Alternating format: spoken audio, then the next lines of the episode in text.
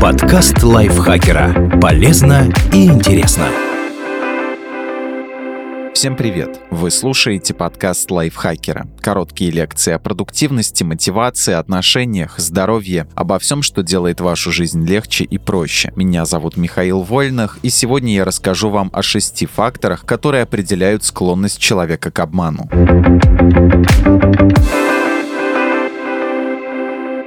Сотрудник уносит с работы пачку бумаги. Врач убеждает пациента, что ему нужна дорогостоящая процедура, потому что недавно купил аппарат для ее проведения. Юрист преувеличивает время, которое потратил на решение задачи с почасовой оплатой. Игрок в гольф слегка подталкивает мяч клюшкой в более выгодную позицию. Такие примеры нечестного поведения повсеместно встречаются в обычной жизни. И совершают эти поступки не воры или закоренелые лжецы, а самые обычные люди. Такие же, как мы с вами. Профессор психологии и поведенческой экономики Дэн Риэли в своей книге «Вся правда о неправде. Почему и как мы обманываем» разобрал причины, по которым это происходит. Ниже мы приведем шесть важных факторов, способных заставить любого человека поступить не совсем честно или совсем нечестно возможность оправдаться перед собой. Казалось бы, единственные причины обмана – это получение выгоды и возможность избежать каких-либо санкций. Другими словами, от мошенничества в обычной жизни нас удерживает только страх наказания. Если же человек уверен, что обман не раскроется и плохих последствий не возникнет, он обязательно будет врать. И чем значительнее будет выгода, тем больше лжи. Это звучит логично, но в жизни происходит по-другому. Чтобы проверить, что заставляет людей обманывать, Ариэли провел серию экспериментов.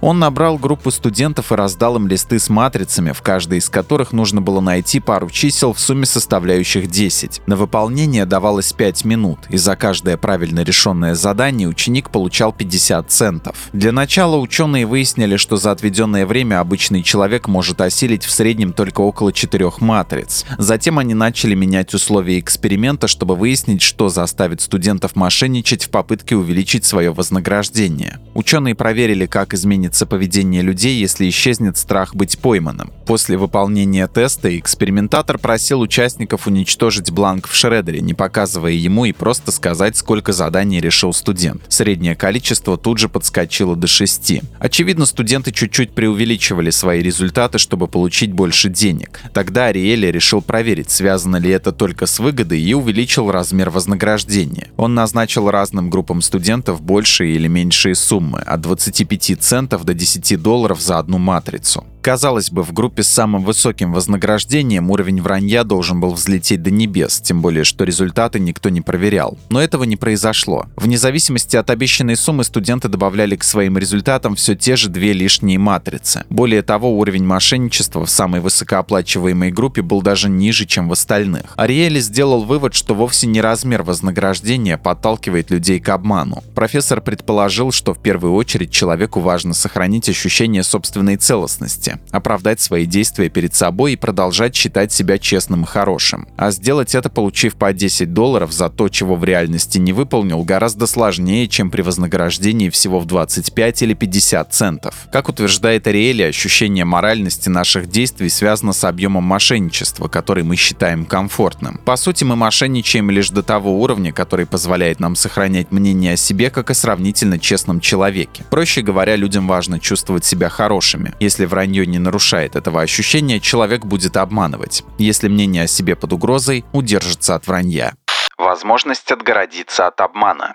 Врать гораздо проще, если существует некоторая дистанция между человеком и противоправным действием. Например, люди с легкостью могут забрать с работы пачку бумаги стоимостью 500 рублей, но ни за что не украдут такую купюру, лежащую на чужом столе или в каком-то другом месте. Взять деньги — это воровство, а бумага, ну что ж, это просто бумага, у компании ее очень много. Значение дистанции подтвердили и в том же матричном эксперименте. Когда за каждую матрицу участники стали получать не доллары и центы, а жетоны, которые затем можно было обменять на деньги, уровень вранья поднялся вдвое. Всего лишь один дополнительный шаг позволил людям с легкостью обманывать экспериментаторов. Еще один наглядный пример мошенничества во время игры в гольф. В ряде экспериментов Ариэли выяснил, что мало кто готов взять мяч в руку и перенести его на новую, более выгодную позицию. А вот втихую пнуть его ботинком способны гораздо больше игроков. Если же к делу причастна клюшка, предмет, который вообще не относится к телу, хоть и управляется им, то процент мошенничающих гольфистов просто взлетает. Дистанция позволяет человеку отгородиться от акта вранья и чувствовать себя в принципе честным. Бюрократия, онлайн-банкинг, использование интернета – все это увеличивает шансы лгать и воровать, но при этом считать себя хорошим и правильным. Усталость.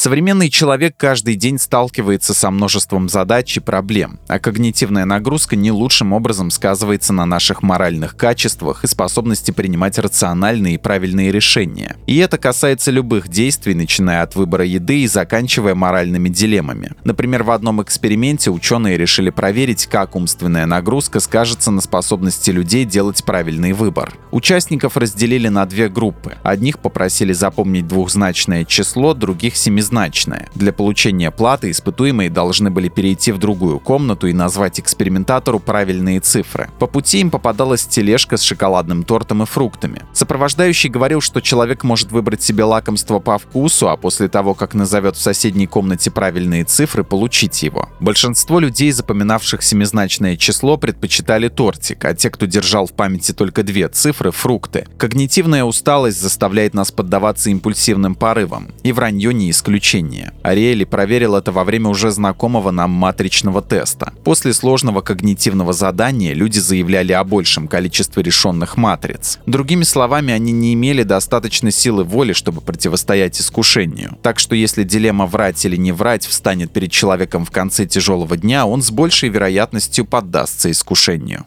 Следование социальным нормам.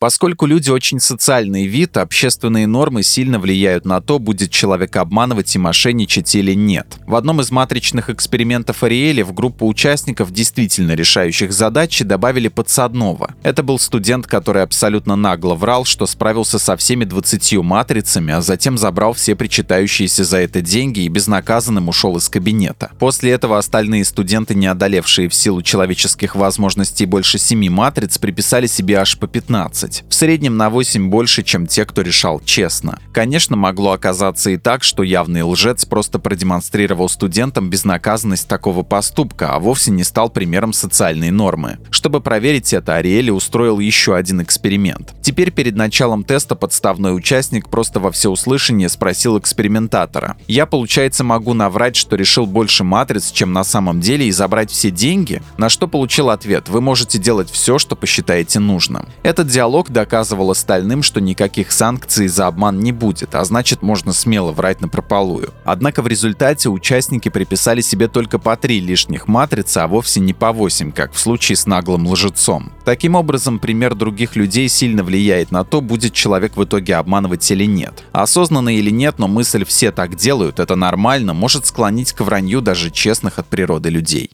Креативность.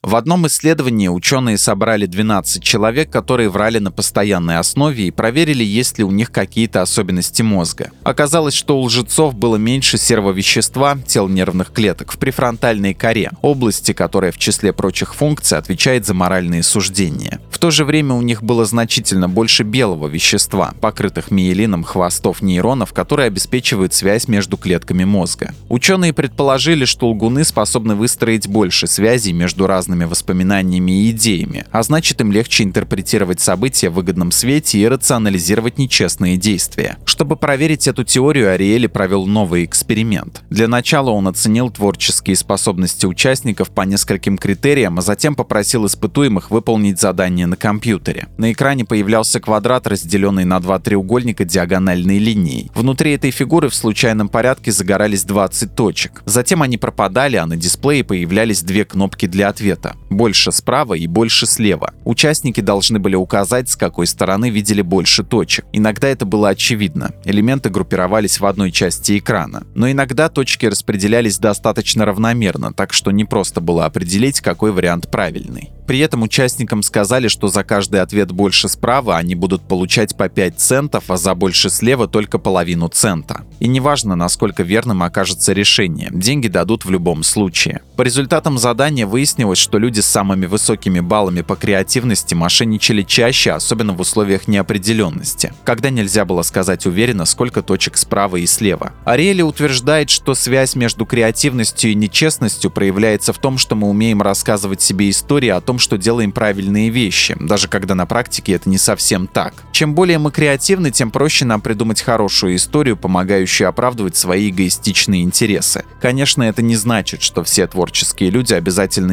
нечестные, но когда креативность сталкивается с неопределенностью, возможностью широко трактовать события, куда проще оправдать свое неблаговидное поведение. Отсутствие наблюдения. Совсем неудивительно, что наблюдение заставляет людей удерживаться от вранья. Интересно то, что для создания такого впечатления не обязателен живой человек или видеокамера. Достаточно и простого ощущения. В одном эксперименте на кухне факультета психологии университета Ньюкасла повесили объявление. В нем указали, что преподаватели и сотрудники могут за умеренную плату налить себе чай, кофе и молоко. Деньги предлагалось положить в ящичек, стоящий рядом с чайником. Объявление было дополнено картинками и периодически периодически они менялись. Половину срока там красовались цветы, остальное время изображение глаз, смотрящих прямо на посетителя. В периоды, когда на объявлении были глаза, в коробке находили в три раза больше денег. Даже простого ощущения оказалось достаточно, чтобы заставить людей поступать честно. В своих экспериментах Ариэли выяснил, что надзор со стороны других людей снижает уровень вранья до нуля. Когда студенты работали с матрицами в паре, где один наблюдал за другим в процессе работы, обмана не было вообще. Несмотря на то, что бланки точно так же уничтожались, как и в предыдущих версиях экспериментов, и люди могли преувеличить свои результаты и получить больше денег, они были максимально честны. К сожалению, это работает только с незнакомцами. Когда экспериментаторы дали студентам познакомиться перед тестом, участники вновь начали мошенничать. Новоиспеченные друзья смело прибавили себе по одной лишней матрице, не договариваясь при этом. Более того, когда от результатов теста зависело вознаграждение обоих участников, люди принимались врать с удвоенной силой. Ариэли назвал это альтруистическим мошенничеством. Обманывать и чувствовать себя хорошим проще, если от этого выигрывает не только сам лжец, но и кто-то еще. Таким образом, другие люди могут как помочь нам оставаться честными, так и подтолкнуть к непорядочным действиям.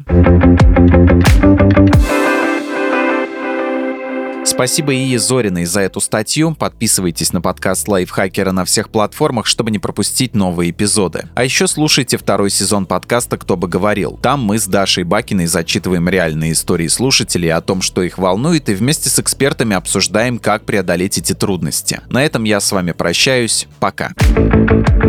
Подкаст Лайфхакера. Полезно и интересно.